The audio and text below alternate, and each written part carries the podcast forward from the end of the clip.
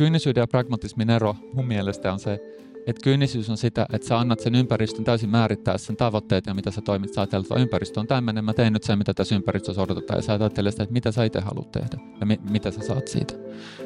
Ja pragmatismi on sitä, että sulla on omat tavoitteet, mutta sitten sä, ne, se tapa, millä sä yrität saavuttaa niitä tavoitteita, on sitten sopeutunut siihen ympäristöön, siihen ympäristön todellisuuteen, millainen se on.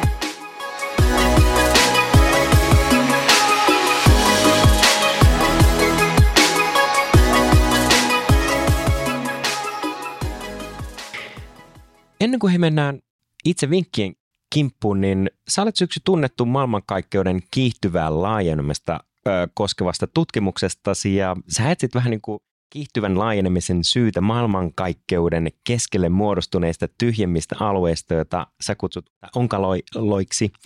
Kerro vähän hei, mistä onkalossa on kyse ja mistä tällainen tutkimus on saanut alkuun? Joo, no siis kysymys siitä, että ne olisi muodostunut, ei ole siitä, että ne olisi muodostunut maailmankaikkeuden keskelle. Maailmankaikkeudelle mitään keskipistettä. Mutta tota, joo, kun mä väittelin teoreettisesta fysiikasta vuonna 2002, ja se mun väitöskirja-aihe liittyy tämmöisiin ylimääräisiin ulottuvuuksiin kosmologiassa ja niiden vaikutukseen maailmankaikkeudessa, tämmöistä niin kuin hyvin spekulatiivista. Ja sitten mä muistan, kun mä pidin, tai kun oli puhe tästä aiheesta sitten Helsingin yliopistolla, mä en muista, oliko se nyt minä, joka piti sitä vai mun ohjaajani. Ja sitten yksi kollega sitten sen puheen jälkeen kääntyi mun puoleen ja kysyi multa, että, tota, että uskot sä, että oikeasti pitää paikkansa, että näitä ylimääräisiä ulottuvuuksia on olemassa. Sitten mä vähän niin pysähdyin ja mä rupesin miettimään, että hetkinen, että ajattelenko mä oikeasti näin. Kun, tiedätkö, kun sä teet tutkimusta, niin sitä, siihen pitää todella paneutua, sä teet sitä intohimoisesti. Sitten mä ajattelin, että hetkinen, että pitääkö tätä nyt tähän miettiä, että, uskon, että uskonko mä nyt tähän vai ajattelenko mä vaan, että tämä on niin kuin hieno ongelma, joka ratkaista tässä. Ja sitten kun mä olin tehnyt sen väitöskirjan valmiiksi, tehnyt sitä tutkimusta tästä aiheesta, niin mä halusin sitten vaihtaa aihetta. Mä olin, niin kuin mietin sitä, että mitä, minkä takia mä oikeastaan teen tätä kosmologiaa. Sitten mä aloitin väitöskirjatutkijan Oxfordin yliopistossa ja mä mietin, että mikä on niin kuin kosmologiassa tämä iso ja kiinnostava kysymys. Ja sitten tämä oli vuosi 2002 ja sitten just 98 oli sitten niin kuin havaittu tämä maailmankaikkeuden kiihtyvä laajeneminen ja monet pohti sitä, että missä tässä on kysymys ja miten tätä voi ymmärtää. Ja sitten mä rupesin miettimään, että jos me nähdään jotain ö, uutta, mitä me ei ymmärretä, niin ensimmäiseksi meidän pitäisi yrittää yhdistää sitä johonkin semmoiseen, mitä me tunnetaan, ja katsoa, että voidaanko me selittää se tällä tavalla ennen kuin me keksitään jotain uutta. Sitten mä katsoin, että kun tämä kiihtyvä laajeneminen alkanut kosmologisesti katsoa niin kuin eilen, muutama miljardi vuotta sitten, niin mä ajattelin, että mikä on semmoinen, mitä me tiedetään, mitä tapahtuu tää, tähän aikaan. Ja se merkittävin asia, mikä tapahtuu tällä niin kuin myöhäisessä maailmankaikkeudessa, on se, että maailmankaikkeudessa muodostuu rakenteita, että muodostuu galakseja, galaksit muodostaa rihmastoja, näin rihmastojen risteyksissä on tämmöisiä rikkaita ryppäitä, että suurin osa maailmankaikkeuden aineista on tämmöisissä hyvin tiheissä alueissa ja sitten suurin osa tilavuudesta on tämmöisissä onkaloissa. Ja näissä eri paikoissa avaruus laajenee sitten eri tavalla, että kun ne onkalot on tyhjempiä, niin ne laajenee nopeammin, kun niissä on vähemmän ainetta, jonka gravitaatio hidastaisi sitä, ja sitten taas niissä tiheämmissä, tiheämmät alueet laajenee hitaammin. Ja tästä seuraa se, että se laajenemisnopeus on erilainen, yhä erilaisempi eri paikoissa, ja tämä sitten saattaisi johtaa kiihtyvään laajenemiseen. Ja sitten mä rupesin sitä ö, tutkimaan, ja tällä hetkellä sitten vaikuttaa siltä, ö, nyt kun sitä on 20 vuotta suunnilleen sitten tutkittu, että tämä selitys ei ole todennäköinen. Todennäköisesti tämä ei oikea selitys, Ähm, mutta mun mielestä se oli kuitenkin semmoinen asia, joka piti tarkistaa, että pitäisi tarkistaa, että voisiko tämä selittää sen ennen kuin me tiedetään, että tarvitaan joku muu selitys. Tämä on äärimmäisen kiehtovaa ja, ja siis jos joku, niin sinä pystyt vastaamaan tähän, että jos miettii esimerkiksi ää, aikamatkailuun, niin siinähän mm. niin kuin teoria tiltapa on se, että, että meillä on avaruus, joka pystyy sinällään ominaisuuksiltaan venymään ja sitä pystytään taivuttamaan. Niin, niin uskotko, että aikamatkailu, niin kuin tämä niin sanottu tunnettu teoria, joka kirjoista ja elokuvista on, on, on niin kuin esitetty, että me voitaisiin jotenkin, että jos me mietitään avaruutta ja me laitetaan siihen verkko päälle, me valitaan kaksi täsmälleen niin kuin yhtäläistä pistettä vastakkaisilta puolilta, niin onko tämä teoria mistään kotoisin, että aikamatkailut me voitaisiin taivuttaa avaruutta ja kohdata siinä pisteellä, joka niin kuin, missä nämä kaksi etäisyyttä kohtaa ja päästään sieltä sitten. Niin kuin. Tämä, tämä kysymys aikamatkailusta itse asiassa on aika kiinnostava sikäli, että se valaisee eh, fysiikan teorioiden tärkeitä ominaisuutta, nimittäin pätevyysaluetta. Jos me katsotaan meidän tämän hetken parasta teoriaa aikaavaruudesta, eli yleistä suhteellisuusteoriaa, jossa tosiaan meillä on aikaavaruus, joka kaartuu sen mukaan sitten, että millaista ainetta siinä on. Niin yleinen suhteellisuusteoria ei kiellä sitä, etteikö voisi matkustaa taaksepäin ajassa, etteikö olisi tämmöisiä reittejä, missä voi mennä taaksepäin. Se on yleisessä suhteellisuusteoriassa aika tavallista. Yksinkertaisin tapaus on se, että meillä on musta aukko, joka pyörii hyvin nopeasti.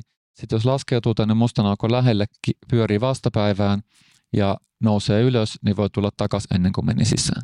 No tässä mustanokon tapauksessa se ei oikeasti toimi, koska se mustaukko, tämmöinen nopeasti pyörivä mustaukko niin herkkä, että jos se lähelle menee, niin se muuttuu kokonaan se ratkaisu, että siinä ei voi matkustaa takaisinpäin. Mutta yleisesti suhteellisuudessa yleisesti, jos on mikä tahansa tämmöinen aikaavaruus, joka pyörii tarpeeksi nopeasti, että jos meillä on tarpeeksi tiheä massa, joka pyörii tarpeeksi nopeasti ja kiertää vastapäivään, niin sitten menee taaksepäin ajassa. Me ei tiedetä, kuvaako nämä yleisen suhteellisuusteorian ratkaisut todellisuutta vai ei. Ja tätä voi verrata siihen, että nyt on niin klassisessa mekaniikassa, ei ole mitään ylärajaa nopeudelle, että sä voit matkustaa miten nopeasti tahansa. Mutta me tiedetään, että tämmöiset ratkaisut, missä matkustettaisiin nopeammin kuin valo, ei kuvaa todellisuutta. Ja siinä Newtonin mekaniikassa ei niin näe mitään vihjettä siitä, että se teorian tämä puoli ei olekaan totta, vaan meillä pitää olla suppea suhteellisuusteoria, joka rajaa sitä Newtonin teorian pätevyysaluetta siten, että se osoittaa, että hetkinen, että itse asiassa valoa nopeammin ei voi kulkea on sitten mahdollista, että aikamatkailun tilanne on vähän samanlainen. Että sitten kun meillä olisi se teoria, josta yleinen suhteellisuusteoria on vaan tämmöinen approksimaatio, se kertoisi sitten meille, mikä tämä yleisen suhteellisuusteorian pätevyysalue on. Ja voi olla, että se kertoisi, että tämä aikamatkailu ylittää sitten tämän pätevyysalueen, että itse asiassa se ei olekaan mahdollista. Mutta lyhyt vastaus on, että me ei tiedetä.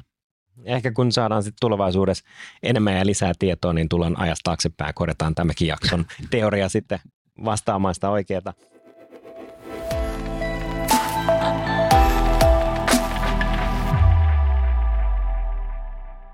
Hypätään ensimmäisen vinkin parin. Varmaan aikamatkailusta ja avaruudesta voitaisiin puhua vaikka ja kuinka pitkään. Mä toin sut tänään tänne puhumaan tutkijan vinkkeistä parempaan työelämään. Ja sun ensimmäinen vinkki kuuluu, että tunnista kyynisyyden ja pragmatismin raja ja pysyttele sen paremmalla puolella, niin, niin mistä tämä vinkki ää, juontaa? Joo, mä, halu, mä haluaisin ihan ensiksi sanoa, että mä en ole varma, onko mä sitten oikea henkilö antaa vinkkejä kellekään. Että mä niin katso, että mä olen sellaisessa asemassa, että mä että nyt teidän täytyy tehdä näin tai noin. Mutta mä voin puhua omasta kokemuksesta ja siitä, mitä mä oon tästä asiasta pohtanut ja mä on sitten kuulijoiden vastuulla, miten ne saa tästä irti. Ja tutkimustyöhän on sinänsä poikkeuksellista, että siinä saa erittäin pitkälle määrittää se, mitä, mitä tekee. Tutkija voi niin itse päättää, ainakin teoreettisen fysiikan tutkija, jos isossa koeryhmässä, niin sitten se on tietysti aivan eri asiat siinä tarkkaan sit, mitä tehdään, mutta teoreettisen fysiikan tutkija, mikä mä oon, niin saa itse määrittää, että mitä se tutkii, millä menetelmillä ja kenen kanssa. Ja että se on työtä, joka on niin kuin samaan aikaan se on hyvin, pitää olla hyvin täsmällistä, hyvin teknistä ja sitten luovaa. Ja mä oon itse sitten lukenut esimerkiksi kirjailijoiden tai, tai kuvataiteilijoiden tai muiden taiteilijoiden niin kuin pohdintoja siitä omasta työstä ja miten ne suhtautuu omaan työhön. Ja mä oon itse pitänyt niitä hyödyllisinä. Niin ehkä munkin pohdinnoista voisi olla hyötyä muiden alojen ihmisille fysiikka on sellainen ala, että ne ihmiset, jotka tekee sitä, yleensä tekee sitä siksi, että ne rakastaa sitä. Ja sen takia se on myös työyhteisönä tässä mielessä miellyttävä. Jos tekee jotain vaan sen takia, että, että siitä saa rahaa, mikä on sekin ihan ok, tekee semmoista työtä. Silloin tietysti tilanne on erilainen, mutta fysiikassa on sellainen, että jos sitä ei rakasta, mitä tekee, niin sit sitä ei kannata tehdä. Mulla oli taiteesta tämmöinen esimerkki, että mä olin katsomassa tämmöistä näytelmää kuin Pirandello Project joitakin vuosia sitten, jossa Davide Giovanzana oli ohjaajana. Mä sitten miten sen kanssa yhteistyötä. Kaikilla näyttelyillä on naamiot, ei mitään dialogia, lavasteet toteutettu pelkillä valoilla ja aivan mieletön ilmaisuvoima saatu siihen käsittelyyn niin taidetta totalitaristisessa yhteiskunnassa. Tämä, on todella hienoa. Näytelmän jälkeen oli keskustelu sitten, missä paljastui, että oli aivan kengänoha budjetilla tehty. Ja yksi niistä henkilöistä, joka oli tekemästä näytelmää, sanoi, että se ihmettelee näitä laitosteattereita Suomessa, että niillä on niin kuin, ähm, on aina lavasteet, puvut, valot, kaikki niin kuin puitteet, niin minkä takia ne tekee jotain My Fair Ladyä tai jotain tällaista. Ja se sanoi, että, että laitosteatterityyppi olisi sanonut sille, että ja, mutta kato, meidän täytyy tehdä tämmöisiä näytelmiä, että me saadaan ihmiset tulemaan teatteriin. Ja tämä näyttelijä sanoi sitten, että, että jos sun pointti tehdä teatteria on se, että sä saat ihmiset tulemaan teatteriin, niin miksi sä teet tätä työtä? Ja, ja fysiikassa voi olla vähän sama, koska tyypillisesti hän etenkin ura alkuvaiheessa on sillä että niitä paikat on kaksivuotisia, joko niin niitä haetaan vuosi etukäteen. Kun tuut jonnekin uuteen paikkaan, niin sulla on sitten vuosi aikaa tehdä sitä tutkimusta, julkaista sitä, näyttää mitä sä pystyt tekemään ennen kuin sä laitat sen seuraavan hakemuksen. Että sä helposti kiinnität huomiota siihen, että, sitä, että, että sun pitää tehdä koko ajan jotain. Sitten siinä helposti tulee sellainen, että okei, että mun täytyy tehdä tämä artikkeli valmiiksi, että mä pystyn hakemaan seuraava paikkaa. Mutta jos sä teet artikkeleita vaan sen takia, että sä saat seuraavan paikan, missä voit tehdä artikkeleita, niin, niin, niin sit sä oot mun mielestä väärässä hommassa. Tää, ja tämä on sellainen, sellainen kyynisyys, mikä siinä voi tulla, että ei mitään väliä, että mä nyt vaan teen artikkeleita, että mä niin saan tämän homman pyörimään ja tulee semmoinen, niin kuin, rutiini. Mutta jos sanotaan tämmöinen vikki, että tee mitä rakastat, niin se toinen puoli tästä kyynisyydestä on sitten se pragmatismi, joka on se, että täytyy ottaa huomioon ne realiteetit siinä ympäristössä, missä toimii, joka on se, että jos sä ajattelet, että nyt mä teen vaan mitä mä rakastan, ja sitten se on projekti, joka kestää kolme vuotta, että saat sen loppuun, niin sulla ei mitään näytettävää, ja sitten sit se työ, niin kuin, työ loppuu siihen. Kyynisyyden ja pragmatismin ero mun mielestä on se, että kyynisyys on sitä, että sä annat sen ympäristön täysin määrittää sen tavoitteet ja mitä sä toimit. Sä ajattelet, että ympäristö on tämmöinen, mä teen nyt sen, mitä tässä ympäristössä odotetaan. Ja sä ajattelet sitä, että mitä sä itse haluat tehdä ja mi- mitä sä saat siitä. Ja pragmatismi on sitä, että sulla on omat tavoitteet, mutta sitten se, se tapa, millä sä yrität saavuttaa niitä tavoitteita, on sitten sopeutunut siihen ympäristöön, siihen ympäristön todellisuuteen, millainen se on. Ja se, mitä mä itse sitten rupesin tekemään, koska silloin kun mä, sen jälkeen kun mä väittelin ja rupesin sitten postdoc-tutkijana tekemään tutkimusta, niin se, mistä mä olin kiinnostunut, oli semmoista, mistä mä en aluksi, niin kun mä en tiennyt yhtään mitään siitä aiheesta, juuri kukaan ei sitä tutkinut, ja siinä oli paljon käsitteellistä työtä, joka oli vaikeaa.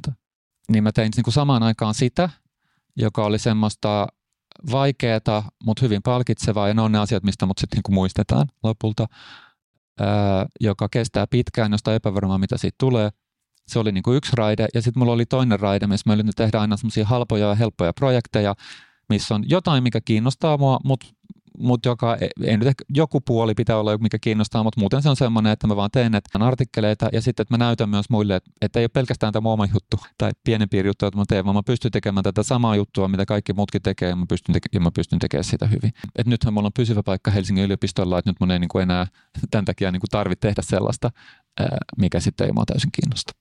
Okei, mun mielestä avasit tosi mielenkiintoisesti. Mä itse kirjoitinkin tuohon muistiinpanoihin, että aika mielenkiintoinen sellainen ää, pari, kyynisyys ja pragmatismi. Ja mä ajattelin, että mitenköhän tämä mahtaa, tota, niin kuin, miten nämä kaksi menee yhteen. Mm. Mutta itse asiassa kuvasit hienosti ja mulla heräsi niin kuin kaksikin ajatus siitä, että se kyynisyys onkin ehkä sen työn merkityksen puute – Eli Joo. vaivutaan sellaiseen niin kuin epätoivoon tai, tai että et, et jos vaikka on hakannut vähän niin kuin päätä seinään, että et sulla on ollut tosi hyviä ideoita ja oot tuonut niitä esihenkilölle ja koet, että niistä olisi ollut niin kuin valtavasti hyötyä ja arvoa sille yritykselle, mutta se aina niin kuin dumataan, että meillä ei ole rahaa, ei ole aikaa ja ei, ei ole tevan. Ja sitten vaipuu vähän niin kuin sellaiseen niin kuin transsitilaan, että, että, että mä teen sen niin kuin minimin ja unohtaa vähän niin kuin sen oman itsensä siihen niin kuin työhön nähden. Mm. Että et sä vaan niin kuin uppoudut siihen ja, ja jos tulee tämmöinen niin drooni, joka vaan tekee toistuvasti päivittää asioita, jotka ei merkitse niin kuin sulle yhtään mitään. Ja sitä Joo. kautta tuleekin sellainen kyyninen tila. Joo. Uh, niin mun mielestä tämä ehkä Simon Sinek, joka sanoo, että uh, niin kuin start with why. Että et ehkä pitäisikö me enemmän niin kuin tutkia sitä, jos miettii niin kuin tämän päivän mahdollisuuksia, että meillä on digitalisaatio, meillä on niin kuin periaatteessa globaali markkina ihan niin kuin, äh, sormenpäissä silleen, mm, tai käden ulottuvilla sanotaanko näin, että pitäisikö meidän useammin niin kuin ehkä miettiäkin sitä meidän sisäistä miksi-kysymystä, että miksi me tehdään asioita siten kuin me tehdään. Uskotko, että semmoinen niin kuin ehkä henkilökohtainen pohdinta olisi niin kuin paikallaan, ehkä tämmöinen niin kuin kvartaali hetki itsensä kanssa, niin uskotko, että siitä on hyötyä, että me löydetään se uudelleen ja uudelleen se miksi-vastaus sieltä, eikä vaivuta semmoiseen kyynisyyteen? no mä oon täysin väärä henkilö sanomaan, että mitä yrityksessä pitää toimia, että tota, se pitää kysyä niiltä, joilla on siltä, joilta on siltä puolelta kokemusta. Mutta se, mistä mä voin sanoa, on sen henkilökohtaisen tekemisen kannalta omasta kokemuksesta on se, että jos rupeaa tekemään asioita vaan sen takia, että odotetaan, että niitä tehdään. Että sä set vaan asioita saadaksesi meriittejä, jotta sä voit tehdä lisää niitä asioita, joilla sä saat meriittejä, niin et sä sitten kyllä myöskään tee hyvää työtä. Ja. Ainakaan mä en tee. Joo, just näin. Että sieltä se vähän niin kuin motivaatio katoaa ja, ja sitten tulee, että just tämä niin bare minimum ajattelu. Ja, että ja, mm. ja sitten, että sä et myöskään enää pysty ajattelemaan niin luovasti, että sen näkee joissakin, että jotkut esimerkiksi fysiikassa, mä oon sanonut tämmöisen, että kun fysiikassa on just tämä, että sulla on niin kuin monta vuotta, että sulla on näitä lyhyitä paikkoja ennen kuin saat pysyvän paikan. Ja mulla ihmiset on vaikka sanonut jossain vaiheessa, että toiminta sä teet on tosi kiinnostavaa, että tota, mutta mä en niin kuin uskalla tehdä sitä. Sitten kun mulla on pysyvä paikka, mä teen sitä. Ja se on niin kuin tavallista, että, että ja eikä pelkästään se, mitä mä tutkin, mutta muutenkin ihmiset ajatella, että toi on tosi kiinnostavaa ja mutta tosi vaikeaa, että mä en niin kuin uskalla tehdä sitä. Mutta siinä vaiheessa, kun sä oot kouluttanut itseäsi vuosia ajattelemaan semmoisella tavalla, että sä pystyt tekemään niitä asioita, mitä sulta odotetaan, tai mit, mitkä siinä ennusteessa menee helposti läpi, jotka on sitä valtavirtaa, jotka on sellaista, niin kuin, voi olla ihan hyvä, voi olla hyvääkin työtä, mutta ne ei ole hirveän luovaa. Niin kun sä oot itse asiassa niin kuin vuosia kouluttanut ajattelemaan tavalla, joka ei ole luova, niin se ajatus, että sitten yhtäkkiä, kun sulla on se pysyvä paikka, niin sä pystytkin ajattelemaan jollain ihan toisella tavalla, niin tota, ei se kyllä ei se kyllä ikinä niin toimi, koska siinä on myös se, että ei, niin kuin, sanon, ei pidä luottaa liikaa itsensä. Että jos sä kouluttaudut ajattelemaan jolla, että sun täytyy ajatella myös, miten mä pystyn kouluttaa sitä ajattelua, miten mä pystyn harjoitella sitä ajattelua. Että jos sä ajattelet luovasti eh, tai jos sä pyrit ratkaisemaan vaikeita ongelmia, niin tota, se kehittää soittelua tietyllä tavalla ja, sun pitää, ja sitä täytyy pitää yllä. Joo, olen samaa mieltä, että aivot on tietyllä tapaa lihas ja, ja mitä tulee niin kuin yleisesti resursseihin ottaen, niin, niin meillä on alalla sellainen sanonta, että raha pilaa markkinoinnin, vaan sen takia, että, että sit kun on resursseja ja rahaa, niin on, on helppo valita aina samoin. Ja tehdään se, mikä on turvallisesti tietyllä tapaa, että et joudu ajattelemaan sen boksin ulkopuolelta, koska sulle ei ole mitä kaverilla on. Mä oon itse niin pyrkinyt semmoiseen niin hiekkalaatikko ää, niin ajatteluun siinä, että et, et, vaikka – olisikin isot resurssit, niin pyrkii aina vähän niin kuin haastamaan, että mä rajaan ne pois ja mietin, että mitä mä tekisin, jos mulla ei olisi näitä vaihtoehtoja, joka harjoittaa sitä aivolihasta niin luovaan ajattelua ja vähän niin kuin semmoiseen leikkimielisyytenkin, että mun mielestä niin kuin innovaatio on tietotapaa sellaista leikkiä, että et, et, uskaltaa ehkä toivoa tai uskaltaa ehkä kokeilla asioita, jotka ei tunnu ihan semmoiselta niin järkeenkäypää, josta logiikan kanssa ajattelee. Mm. Mutta sehän siitä tekee niin kuin hirveän mielenkiintoista ja tutkijan työhän on, on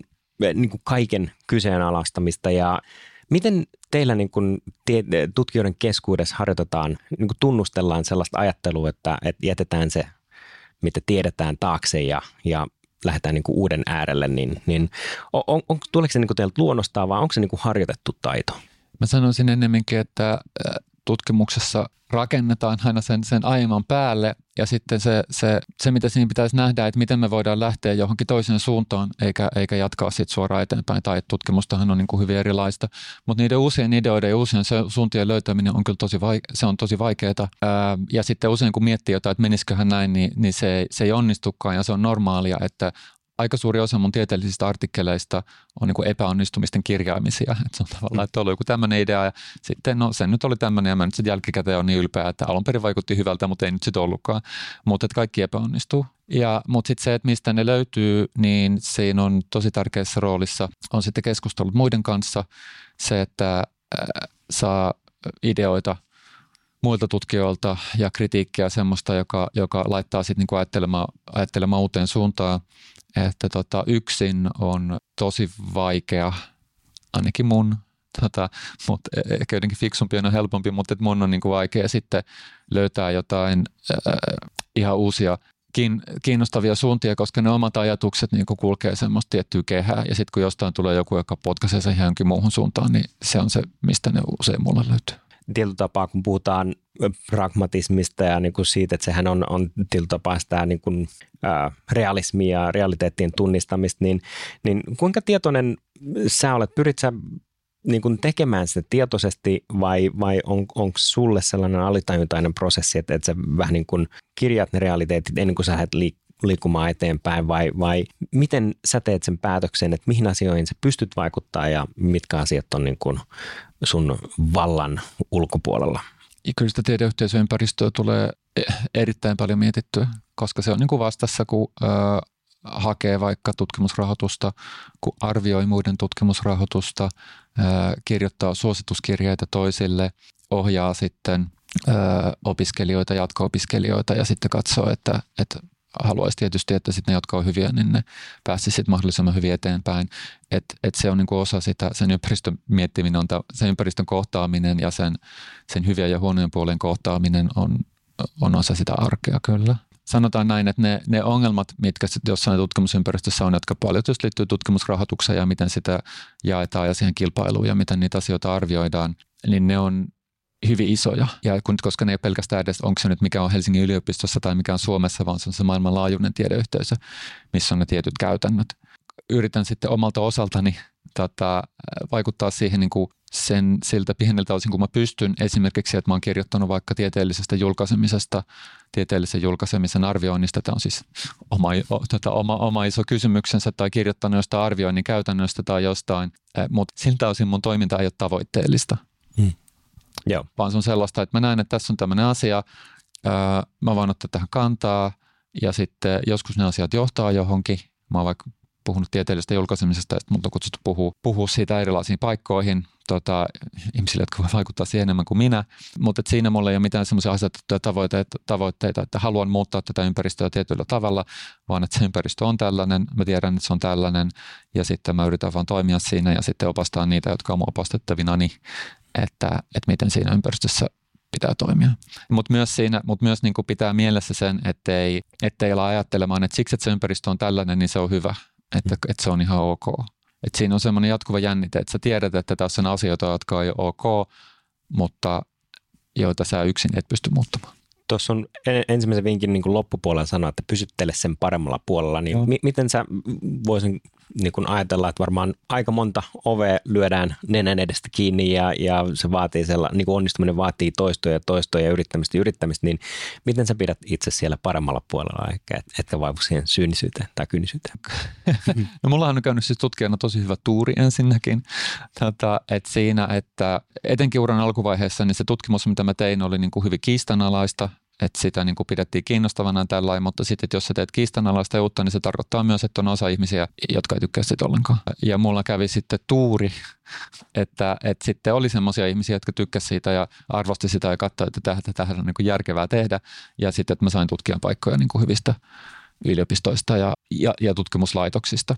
Mutta tota, sitten se sellainen, mikä niin kuin auttaa ajattelee sitä muuta yhteisöä ja kollegoita ja sitten se, että sit kun näkee, että jotkut tekee niin kuin tosi hyvää työtä, niin sitten inspiroituu siitä muistaa, että okei, että tästähän tässä on kysymys, että vaan, että tämä on tosi hienoa. Ja sitten toisaalta, tota, kun näkee ihmisiä, jotka on sitten niin kuin nimellisesti menestynyt, mutta sitten katsoo, että se työ, mitä ne tekee, on niin kuin mun mielestä niin kuin aivan tyhjän päivästä, niin sitten muistaa, että okei, että se, että sä oot nimellisesti menestynyt, ei sitten niin ei sit ole se ihailemisen arvoinen juttu. Vaikka ei mulla siis sinänsä, niin mitään, kuten sanottu, mitään valittamista siitä, millaisia paikkoja mä oon saanut tai mitään tällaista.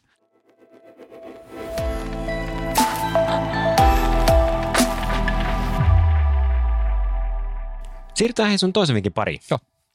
Sä sanoit, että pidä yhteisöllisyys ja ulkopuolisuus tasapainossa, niin, niin miksi tämä on tärkeää? Mä mainitsin aikaisemmin, että, että kun ajattelee niitä ideoita siitä tieteestä, että useat niistä niin tulee siitä keskustelusta kollegoiden kanssa ja tulee yhteisöstä. No mun oma kokemus on, on ollut se, että kun, tekee, kun mä teen tutkimusta ja sitten siitä saa, tulee positiivista palautetta, tulee negatiivista palautetta kollegoilta, niin se positiivinen palaute niin tuntuu kivalta, mutta se on täysin hyödytöntä. Se ei niin kuin auta menemään eteenpäin. Tiedeyhteisö on tietysti siinä poikkeuksia, että negatiivisen palautteeseen niin kuin pitää aina vastata. Että kun joku sanoo, että tämä sun idea ei toimi tästä ja tästä syystä, niin vaikka mä sitä mieltä, että, tämä on niin tyhmä kritiikki, niin sitten mun täytyy ymmärtää, mistä kritiikki tulee, mun täytyy avata se ja mun täytyy pystyä vastaamaan siihen osoittaa, että se ei pidä paikkaansa, tai se pitää paikkaansa, muuttaa sitä, mitä mä teen. Ja tätä negatiivisen kritiikin kautta sit pääsee eteenpäin, koska se pakottaa ajattelemaan niin kuin sitä, mitä sä oot tehnyt ja avaamaan, avaamaan sitä, mitä sä oot tehnyt. Fyysikko Richard Feynman, jotta toiset fyysikot ty- tykkää siteerata, myös minä, on sanonut, että, että sinä itse olet kaikkein helpoin henkilö huijata. Että jos mä teen jotain, niin mä voin ajatella, että, että tämähän on mahtavaa, tämä on hienoa ja just näin tämä menee. Ja sun on niin kuin helppo vakuuttaa itse siitä, että tämä mitä mä teen, niin, niin tämä on nyt hyvä tai tämä mitä mä oon tehnyt aikaisemmin, niin tätä kannattaa jatkaa tai tällä tavalla. Ja sitten täytyy olla se, että sä pystyt, että tulee kritiikkiä ja muuta, että sun täytyy osoittaa niille tota, se, että, että miten tämä menee. Ja sitten samalla tavalla se, niin kuin sanoin äsken, että siinä yhteisössä on sitten niitä, jotka tekee tosi hyvää, jotain teke, tosi hyvää ja inspiroi. Ja sitten toisaalta on sellaisia, jotka, joiden työtä mä nyt sitten en, en, niin paljon arvosta. Ja, mutta siitä mä yritän ottaa sitten sen, että koska helposti voi tuossa, mä katson, miten, miten, miten hyvää työtä muut tekee, mä ajattelen, että, että miksi mä en niin pysty tuohon, että tähän on tosi mahtavaa. Ja fysiikka on tietysti sellainen, että, että sitä vaikeutta voi niin kuin kasvattaa rajatta ja sieltä löytyy niin kuin ihmisiä, jotka tekee tosi hyvää työtä ja on tosi skarppeja. Ja sitten tuossa löytyy ihmisiä, jotka mut ajatella, että ei, että miksi mä pysty tohon. Ja sitten jos on niitä, jotka tekee semmoista, joka musta ei ole niin hyvää, niin sitten mä katson sitä, että voi ei, että noitakin tekee tollasta ja silti ne saa paikkoja ja rahaa ja mitä tämä on. Mutta sitten mä yritän ajatella sitä toisin päin, että ne, jotka tekee hyvää, se niin kuin inspiroi ja ne, jotka tekee huonoa, niin mä ajattelen, että okei, ainakaan mä en ole huono.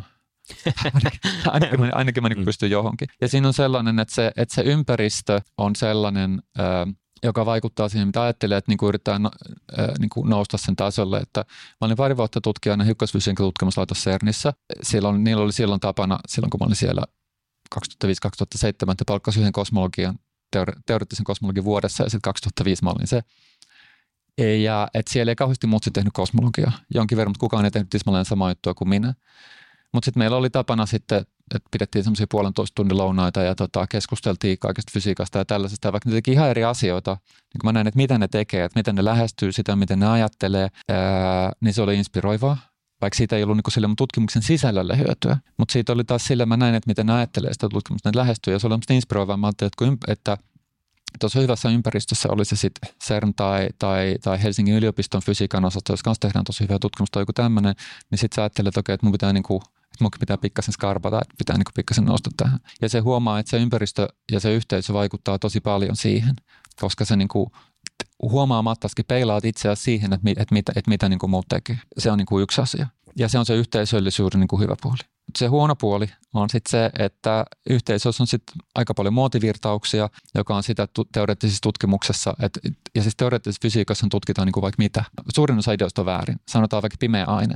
Meillä on satoja malleja pimeästä aineesta ja niistä yksi on oikein ja kaikki muut on väärin. Tai ehkä ne kaikki tämänhetkiset mallit on väärin ja se on joku, mitä vielä löydetty, joka on oikein. Ja sitten on muotivirtauksia, että nyt niin kuin tämä on tosi, että nämä tyypit, jotka on, joita pidetään fiksuina, niin ne tutkii tätä, että nyt, nyt tämä on muodikasta, että kaikki tutkii tätä. Jos sä tutkit tätä, niin saat paljon viittauksia, mitkä on niin kuin valuuttaa ikään kuin, että paljonko artikkeliin on viitattu ja sun on helpompi saada artikkeleita läpi, jos ne on samasta aiheesta, mikä on niin kuin yleisesti hyväksytty ja tällainen. Ja siinä on niin kuin vähän semmoinen, lauma, semmoinen, voi olla semmoinen laumahenki. Kuitenkaan ne virtaukset ei sitten kuitenkaan aina vie sinne, mistä ne kiinnostavimmat jutut löytyy. Joskus on, mutta usein ei. Mä oon itse ajatellut sillä lailla, että on hyvä, että sulla on ulkomainen perspektiivi, että mä pystyn niin katsoa, että on se tutkimuksen hiekkalaatikko, ja sitten mä pystyn vähän astua siellä tulos ja katsoa, että mitä täällä hiekkalaatikossa tapahtuu, että, että millainen tämä yhteisö se on, että minkä takia näitä ideoita arvostetaan. Arvostetaanko tätä ideaa sen takia, että se on ollut hedelmällinen idea, että se on kiinnostava, että se on, että se on johtanut tuloksia, jotka vastaa havaintoja.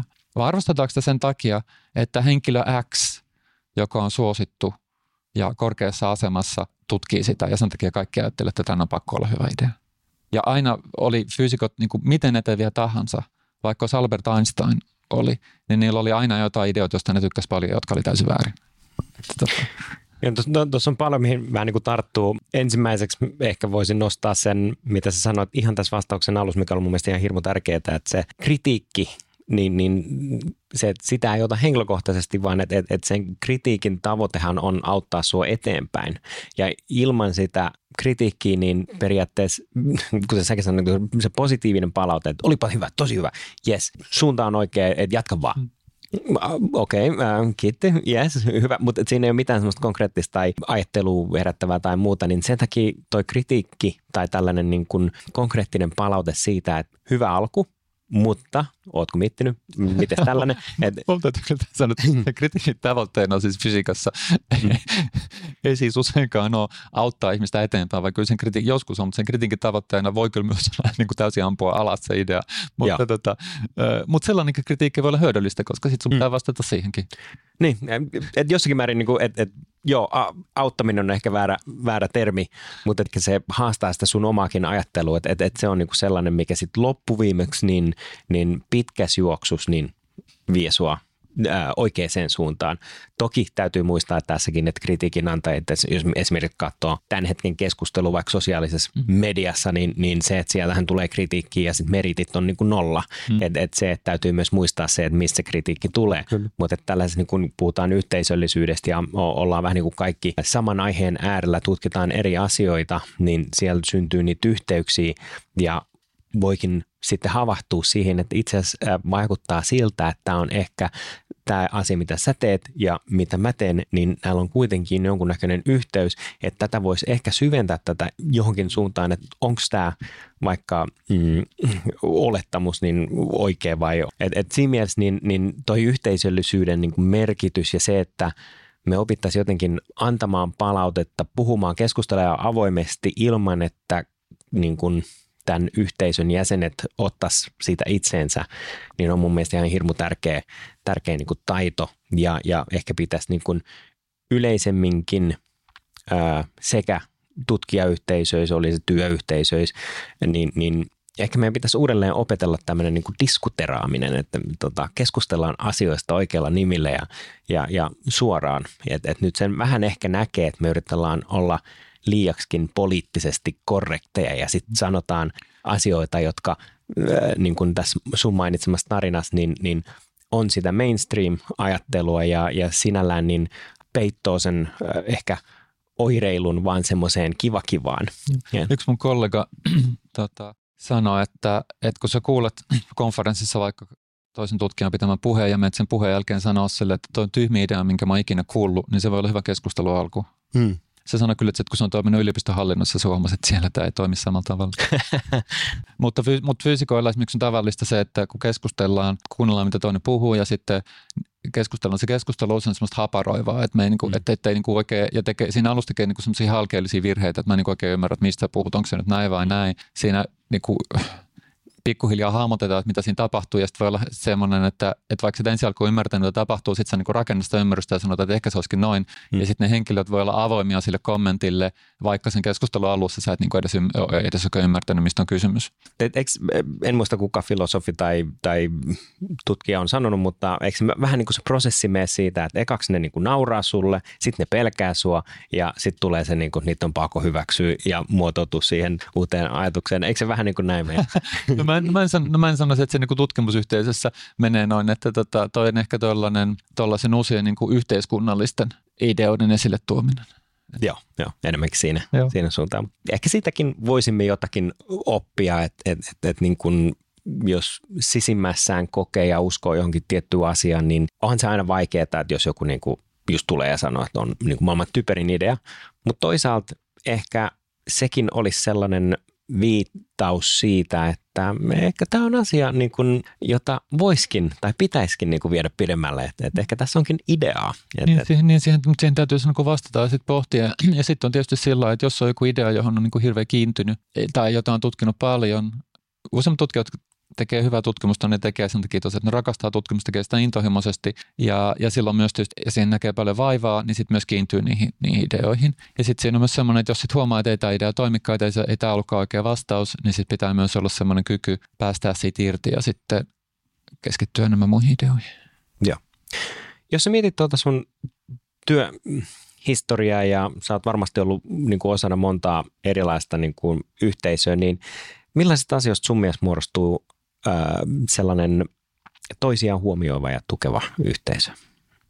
Mitä sä oot kokenut, että hyvässä yhteisössä on? Tämä on tosi tämä on tärkeä kysymys ja myös vaikea kysymys mun mielestä. Ja fyysikoilla etenkin se, että mä voin puhua niin omasta kokemuksestaan, niin on se, että, että ensin se tutkimus niin alkaa siitä, kun rupeaa tekemään väitöskirjaa – ja sitten tekee sen väitöskirjan siellä sen väitöskirjaohjaajan ohjauksessa ja siinähän niin jatko-opiskelijat ja sitten se on se muut jatko-opiskelijat ja ne ohjaajat on, on sitten se, on sit se tärkein yhteisö. Ja sitten sen jälkeen sitten, kun on niin kuin ikään kuin valmis tutkija ja lähtee sitten jonnekin muualle tutkijaksi, niin se on usein sellaista pikkasen atomistista tai sellaista käytännössä ollut, että ihmisen niin kuin vaan tulee jostain, tai sanotaan, että kun mä väittelin täällä Suomessa ja sitten mä tulin Oxfordiin, niin sehän on niinku semmoinen, että okei, että tuossa on toi työpöytä, että tuu sitten juttelemaan jotain.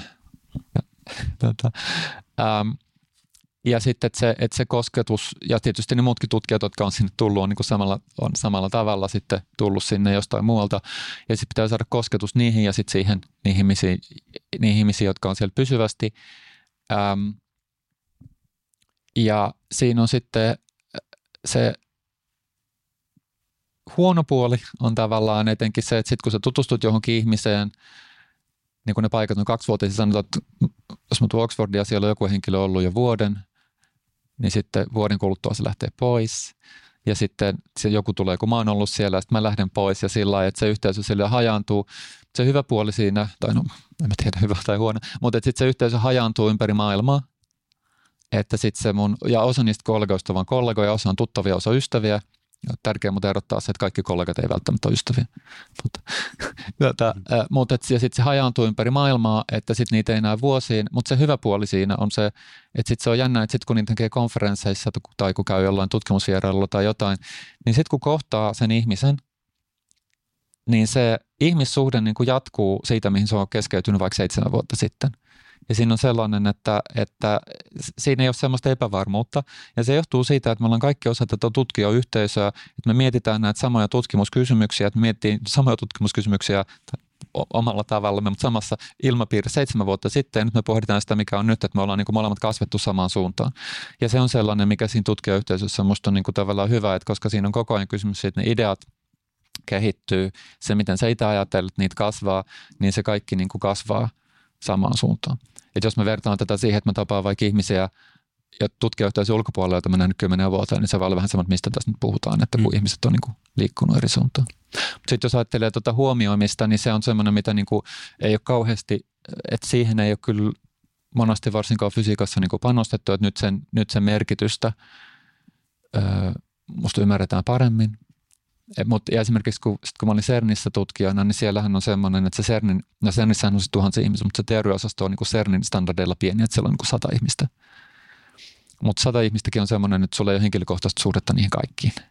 Vaan, vaan sitten siellä oli se, että, että sitten, ja monille voi tulla semmoinen, että siitä jää jotenkin kylmä ja etäinen vaikutelma siitä CERNistä, koska siellä ei niin kukaan pitellä kädestä eikä sanomaan, että mitä tässä, että, äh, mitä sun pitäisi tehdä tai, tai mitä sä et tee tai, tai mitään tällaista. Mutta mä, mä itse löysin sieltä semmoisen tosiaan hyvän porukan tutkijoita, mutta et, ja sitten toisaalta selkeämmin Geneve-yliopistoon, ja siellä oli sitten hyvin lämmin ilmapiiri, että se oli niinku sen teoreettisen fysiikka-osaston johtaja Ruth Turerin perhe tavallaan se ryhmä, että sitten kun joku väitteli, niin sitten mentiin Ruth Turerin kotiin ja tota, juhlittiin siellä, ja jos oli joku seminaari, niin käytiin niinku yhdessä päivällisellä, ja sitten noin vanhemmat postokit ja vanhemmat tutkijat maksoivat sitten jatko-opiskelijoiden ateriat ja, tota, ja tällainen. Ja siinä oli semmoinen niin kuin hyvin lämmin henki, mutta sitten sieltäkin tietysti lähtee niin kuin johonkin. Ja sitten siinä kantaa mukanaan niitä erilaisten, erilaisten tutkimusympäristöjen niin kuin vähän erilaisia kulttuureja, vähän erilaisia ö, kokemuksia.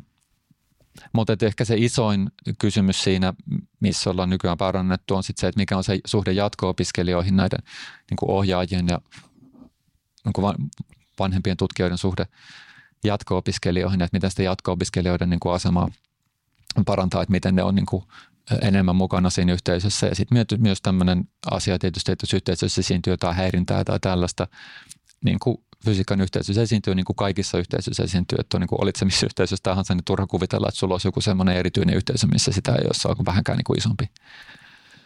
Ja tota, että miten sitten voidaan sitä huomioida, että koska myös se, että fysi- ja siinä on myös se, että fysiikan yhteisö on, on sit monissa suhteissa hierarkinen, että siellä on, että että se ei ole semmoinen, että siellä ei niin välitä titteleistä tai tällaisesta, että jos sä konferenssissa puhumassa, eikä kun sä professori vai, vai, vai, vai, vai, mikä sä nyt oot.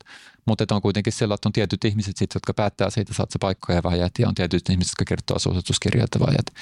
Ja sitten siellä se, että esimerkiksi jos sä olet, joudut huonoihin väleihin ohjaajiesi kanssa, niin se on erittäin, erittäin vakava. No tässä nyt oli tämmöinen vähän rönsylevä vastaus. Hypätään tota sun kolmasen viimeisen, tai kolmannen ja viimeisen vinkin pari. Ja sanoit, että paikkaa yhteistyössä omia heikkouksia ja hyödynnä sitten muiden vahvuuksia, niin ää, miten sä kuvailisit tätä ja miksi tämä on sun mielestä tärkeää? Joo, no mä en fysiikassa tai edes omalla tutkimusalalla niin tiedä kaikkea enkä osaa kaikkea. Että on paljon enemmän sellaisia asioita, mitä mä en osaa tehdä kuin mitä mä osaisin tehdä. Ja mä oon tehnyt aika paljon, ehkä poikkeuksellisen paljon tutkimusta yksin, sillä että mä vaan yksin teen sitä tutkimusta, oliko artikkeli yksin. mutta se yhteistyö on myös, ollut, on myös ollut tärkeää ja se, että siinä on oleellista se, että ne yhteistyökumppanit, mä valitsen sen mukaan, että on joku asia, mitä mä tarviin, mitä mä en osaa tai missä mä vaan huono. Ja sitten mä otan jonkun semmoisen henkilön siihen, joka on siinä hyvä tekemään sitä tutkimusta. Ja silloin myös, tai sitten jos on joku semmoinen, joka tekee vähän samanlaista kuin minä, mutta jos on parempi kuin minä, niin sehän on hyvä, koska, koska sitten se vetää mua ylöspäin, että, että, että siltä voi oppia. Ja tässä on tällainen, että sitten kun tekee tutkimustyötä, niin on tärkeää niin antaa kredittiä muille. Tietysti tietenkin varhaisessa vaiheessa niin oleellista, että ihmiset tietää, mitä sä oot itse tehnyt. Mutta sitten siinä vaiheessa, kun ihmiset tietää sen, niin antaa kredittiä puheessa ja, ja artikkeleissa ja tällä, että, että tässä oli tämmöinen idea, mikä tuli multa. mulla on joskus artikkeleissa ollut sellainen, että mulla on joku footnote siinä, missä mä sanon, että tämä idea tuli tältä ja tältä henkilöltä. Ja sä et niin siinä itse menetä mitään, mutta tota, annat niin niille henkilöille ja ylläpidät myös sitä tota, tota yhteisöä. Mutta sitten täytyy muistaa se, että yhteistyössä, kun mä teen yhteistyötä, niin pääsin, mä teen yhteistyötä itseni takia – ei niin, että ahaa, että noin tarvitsee jotain, että no mähän on vahva tässä, mä menen siihen, koska mä osaan tehdä tätä hyvin, vaan se, kyllä mulle se kysymys on se, että mitä minä tästä saan. Ja sen takia mä haluan hyödyntää muiden vahvuuksia siinä ja paikata heikkouksiin, eikä toisinpäin. Että noillahan on heikkous, että, että, että, että, että mä osaan tätä. Öm, ja sitten on myös semmoinen vaikea, jossa mä itse en ole kyllä ollut hyvä, on sitten semmoisen yhteistyön jättäminen, joka ei toimi. Että, että, että että kun alkaa tekemään tutkimusta usein ihmisten kanssa, niin sitä ei niin kuin sit tiedä, miten se menee. Et siinä on kaikenlaisia, ei, ei tiedä ehkä millaisia on tutkijana ja sitten voi tietysti olla, miten, tulee, niin kuin, miten se tutkimuksen tyyli sopii yhteen ja tällä tavalla. Ja sitten jos huomaa, että, että se ei sitten niin toimi, niin sitten kannattaa kyllä huomata, että, tota, että tähän ei niin kuin kannata enemmän aikaa käyttää. Mä oon yleensä ollut sellainen, että kyllä nyt se artikkeli ainakin saadaan valmiiksi, ei aina, mutta tota, usein – mutta sitten mä oon ollut sillä että, niinku, että, että, että tämä oli tässä, että niinku, ei, ei, ei, ei, ei enää tämän jälkeen tätä.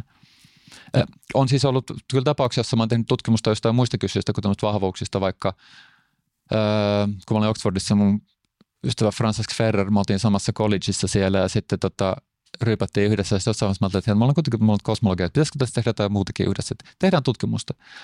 Ja sitten me listattiin, niin kuin, mitä, palettiin pöytään, että mitä me niin kuin tiedetään, huomattiin, että ei mitään niin osa mistä me molemmat tiedettäisiin jotain. Sitten me mietittiin, mikä olisi kiinnostava ongelma ja sitten opit, niin kuin, ruvettiin oppia siitä ja sitten me ollaan tehty tota, muutama artikkeli ja se oli niin kuin ihan hauskaa, koska oli niin kuin hauskaa tehdä tutkimusta tota, hyvän kaverin kanssa. Ja sitten se oli myös sellaista, että se oli myös tämmöistä niin kuin vähän helppoa ja halpaa, mitä mä niin kuin aiemmin sanoin, että sillä pystyy niin osoittamaan, että okei, tässä on tämmöinen, jota muutkin tekee, että mekin pystytään tota, tekemään tällaista ja sitten siinä, siinä kanssa oppii jotain.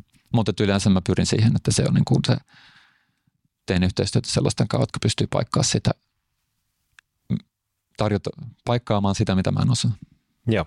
Voisi ajatella niin tietyllä tapaa silleen omista heikkouksista puhuminen vaatii aika paljon äh, ehkä psykologista turvaa ja jopa ehkä luottamusta siihen vastapuoleen, niin äh, sä oot ollut aika monessa erilaisissa kulttuurissa, Jenkeissä, Briteissä, Euroopassa, mm. niin, niin millaisia eroja on, on niin kuin Suomen verrattuna, että, että kuinka avoimia esimerkiksi maailmalla ollaan, vai onko Suomi kuitenkin sitten avoimempi ja tarjoako Suomi esimerkiksi niin tällaista psykologista turvaa, jolloin heikkouksista puhuminen voi olla helpompaa vai mikä sun näkemys on? Joo, no ne tutkijathan myös, niin kuin tämä esimerkki osoittaa, niin siirtyy aika paljon sit paikasta toiseen, että niitä sitten niin kuin tapaa eri maissa, mm. niitä samo, sa, samoja henkilöitä. Um, mutta se, että se, tutkimus, että se tutkimuskulttuuri on niin kuin pääpiirteittäin samanlainen – Ähm, mutta kyllä siinä on jotain eroja, mutta se isoin ero, minkä mä ehkä näen, kun mä oon siis sitten tosiaan työskennellyt Yhdysvalloissa, Euroopassa, Palestiinassa, Japanissa, niin tota, se isoin ero, minkä mä näen, on se Yhdysvaltojen ja, ja, ja Euroopan välillä on se, että siellä Yhdysvalloissa ollaan niin kuin, että siellä semmoista niin kuin, siellä ollaan niin kuin enemmän jotenkin innoissaan niistä omista ideoista. Mm. että, tota, että, ja siellä on myös enemmän semmoinen kulttuuri, että, että sitten kun joku tunnettu henkilö X tekee jotain, niin sitten muutkin tekee sitä ja ollaan niin kuin kauhean touhukkaina siinä ja tota, eikä sitten ehkä niin paljon, ehkä siinä on pikkasen vähemmän itsekritiikkiä sitten siinä kuin täällä Euroopassa. mutta tota, tai ehkä enemmän innostusta, mä en tiedä, molemmat pitää paikkansa, mutta sitten tuossa heikkouksista puhumisessa, niin mä en kyllä siinä niin kuin näe suurta eroa, koska se on niin kuin, että fysiikassahan se, että se epäonnistumisesta puhuminen on niin kuin vaikeaa, mutta heikkouksista puhuminen on sellainen helppoa, koska fysiikassa kaikilla on niin paljon heikkouksia, koska, koska sitä erityyppistä tutkimusta ja sitä eri lajien osaamista on niin paljon, että ei ole niin kuin mikään häpeä sanoa, että, että, mä, että, mä en, että tässä on tämmöinen asia, mm. mitä mä en tiedä. Joo, joo. Että tulee vähän niin kuin osana sitä duunia, duunia että tota, I don't know, I don't know. Joo, joo. Joo, joo. Mutta on se varmaan muussakin, että jos sä teet, jos sä teet mitä tahansa, niin on niin paljon sellaisia erikoistuneita asioita, Öö, mitä sä et tiedä. Ja sitten fysiikassa on semmoinen kanssa, että siinä jää, että jos yrittää bluffata, että joo joo mä tiedän tämän vaikka sä et tiedä, niin siitä jää kiinni se tosi nopeasti. Joo. Että sillä, että se bluffaamisella jollain lailla voi pärjätä, mutta fysiikassa kyllä ei. Mm, mm.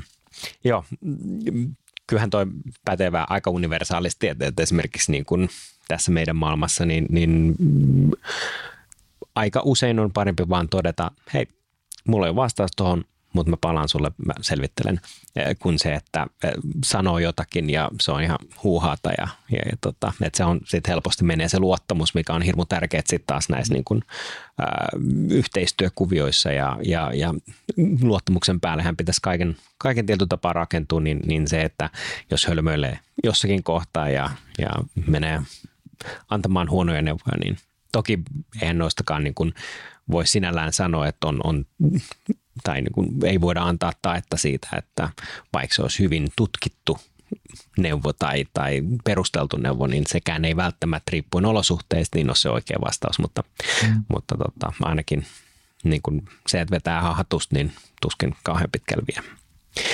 Mä mietin tuossa, kun sanoit, että ähm, sä et ole kauhean hyvä sanomaan niin kuin ei tai, tai lopettamaan sellaista tulehtunut mm. suhdetta, niin, niin mm, jos sä jos sun pitäisi niin reflektoida, että, että, että mikä, mi, miten toimia sellaisessa tilanteessa, että niin mikä sun mielestä olisi sellainen optimaalinen tapa lähestyä sellaista tulehtunut suhdetta, että onko se, onko se että sanotaan vaan niin kuin hard pass, sanotaan ei missään nimessä vai, vai uskotko, että semmoisen suhteen voisi vielä niin elävöittää tai onko se edes kannattavaa? Vai miten sä näet, että mikä olisi niin kuin sun mielestä sellainen tapa lähestyä vastapuolta, joka ei välttämättä ole enää se oikea.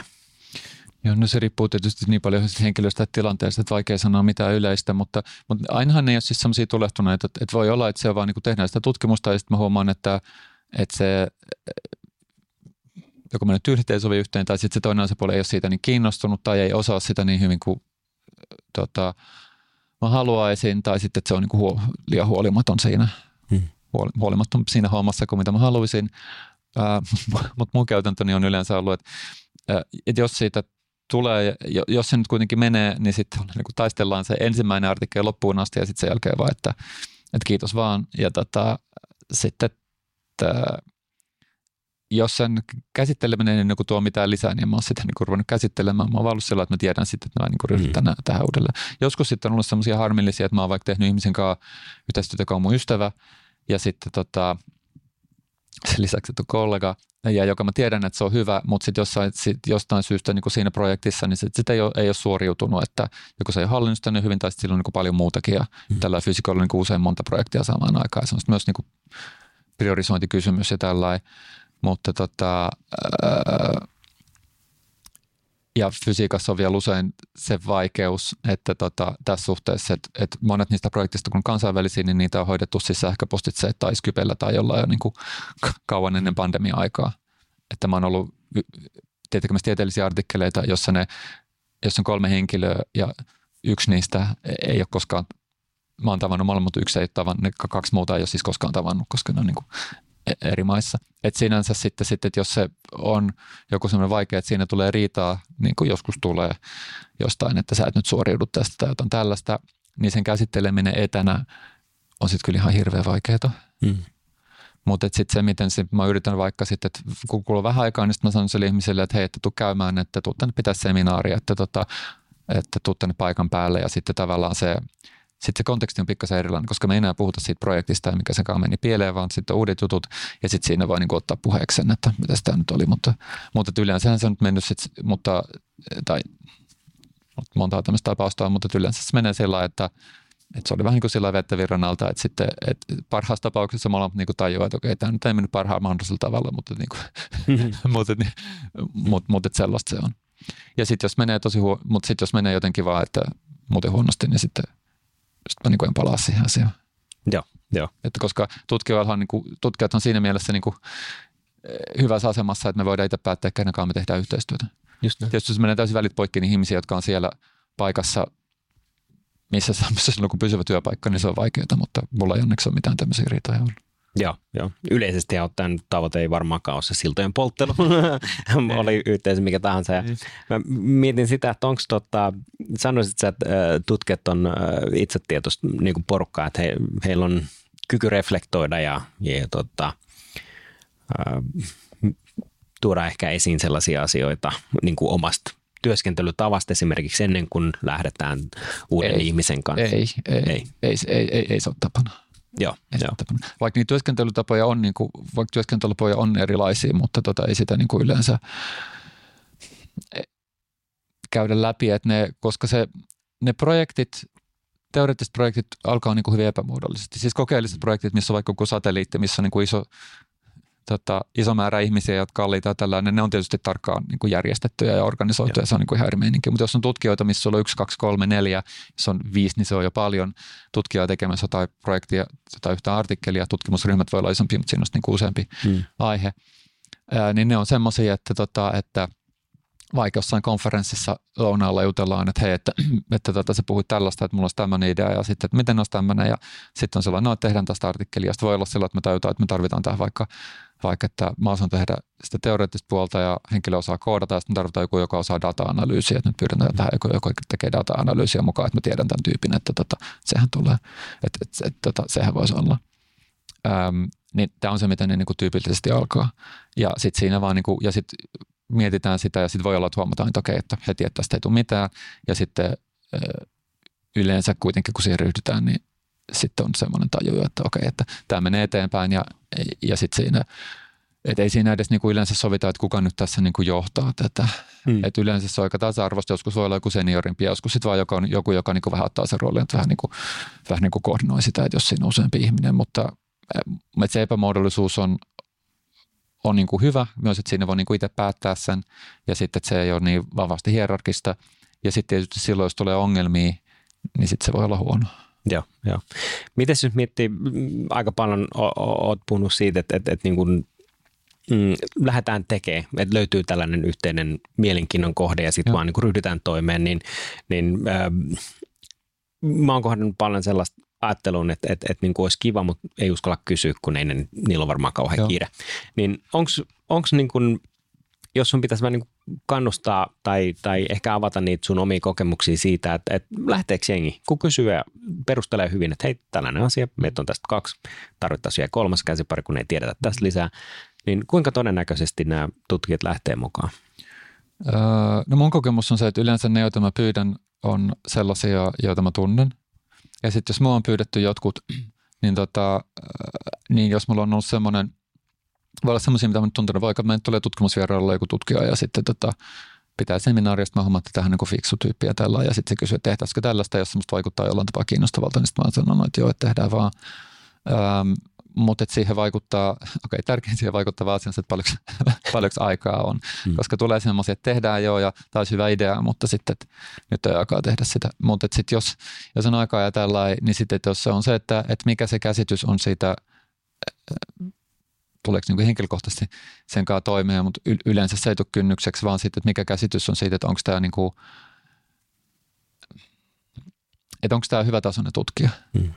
Että jos joku henkilö, jota mä pidän hyvätasoisena, ehdottaa mulle, että hei, mulla on tämmöinen projekti, ja sitten jos se projekti musta idea ei niin kuin vaikuta kauhean hyvältä, niin en mä siihen missään tapauksessa lähde. Joo. Ja tota, ja sama varmasti, että jos mä käyn ehdottajalle kyllä mulle ja se on sitä mieltä, että, että, mä, nyt, että mä nyt on hyvän tasainen ja se on sitä mieltä, että mun idea on hyvä, niin ei se niin varmaan lähde. Mutta tota, yleensä mä oon kysynyt semmoisia, joita mä niin tiedän ja tunnen, tai sitten semmoisia, että konferenssissa mä oon keskustellut sitä asiasta ja sitten me ollaan sitä kautta niin löydetty se, se yhteinen, yhteinen sävel siihen, mutta, et se, mutta et se projektien tekeminen, artikkelien tekeminen, tutkimuksen tekeminen on niin kuin se, mitä tutkijat tekee. Mm. Että jos sä keskustelussa lähdet siihen, että tämä on kiinnostava kysymys, ja jos sun löytyy siihen joku tapa, millä siihen voi tarttua, niin kyllähän se on sillä että jo, että, että lähtee. Että, että se kynnys on, mä voin sanoa, että kynnys on alhainen, mutta tähän, tähän mun kokemukseen vaikuttaa se, että mä oon yleensä kysynyt, kysynyt sellaisilta, josta mä, niin kuin mulla on jo valmiiksi joku taju siitä, että mikä meidän suhde on. Joo. Mutta tietyllä tapaa ehkä toikin toimii esimerkiksi, jos mietin taas vähän niin kuin omaa alaa, että, että niin kaipaa jotain tiettyä referenssiä, mm. että, että jotain showreelia, niin, niin lähtee vaan rohkeasti tekemään ja pikkuhiljaa parantaa, parantaa, parantaa. Ja samalla kun tulee parempia esimerkkejä, pystyy lähestyä sit sitä seuraavaa ehkä ää, tyyppiä, jota on, on seurannut pitkään. Ja, ja sitten niin kuin, näinhän se niin kuin osaaminen kasvaa ja se auktoriteetti kasvaa ja, ja sitä kautta vaikuttavuus kasvaa. Ja, ja sittenhän me tiedetään, kun riittävän korkealle kipua tuolla sosiaalisessa verkossa esimerkiksi, niin siitähän tulee aika paljon valtaa, kun, kun kukaan ei enää kyseenalaista, koska on tunnettu. Ää, tota, hei, tullaan tähän jakson loppupuolelle. Mulla on yksi kysymys sulle vielä. Joo. Ehkä kaikkein vaikein. Mm-hmm. Jos on pitäisi valita yksi biisi, mikä kuvastaa sua ihmisenä, niin minkä biisin valkkait ja miksi? Tämä onkin todella vaikea kysymys, koska Ää, joskus kysytään, niin kuin millaista musiikkia mä kuuntelen sillä. Mä en niin koskaan löydä siihen mitään, ää, löydä siihen mitään määritelmää. Ää, myöskin tähän, tähän että jotta, jotta mä pystyisin vastaamaan tähän kysymykseen, että millainen kappale kuvastaa mua ihmisenä, niin mulla pitäisi olla käsitys siitä, millainen mä olen ihmisenä. No. Ja, ja musta tuntuu, että ehkä, ehkä sellaista käsitystä, että, että mikä on se yksi asia, mikä kuvastaa mun ihmisyyttä, niin mulla ei ole. Ylellä oli semmoinen kutsuvieras ohjelma, missä puhun, niin, me pyydettiin puhumaan niin omasta elämästä ja tutkimuksesta ja tällaisista.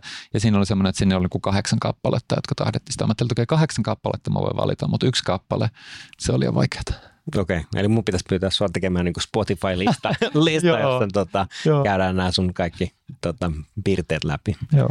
Loistavaa. Hei, kiitos yksi, kun lähdit mukaan. Tämä oli mielenkiintoinen ää, jaksoja olisi ollut varmasti, mulla oli niin miljoona kysymys mielessä, mutta kun aika on rajallinen, niin en niihin pureutunut, mutta ehkä me otamme uuden jakson joskus tulevaisuudessa, kun olemme aikakoneen keksineet. Ja, ja tota, kiitos, kun olit mukana. Kiitos kutsusta.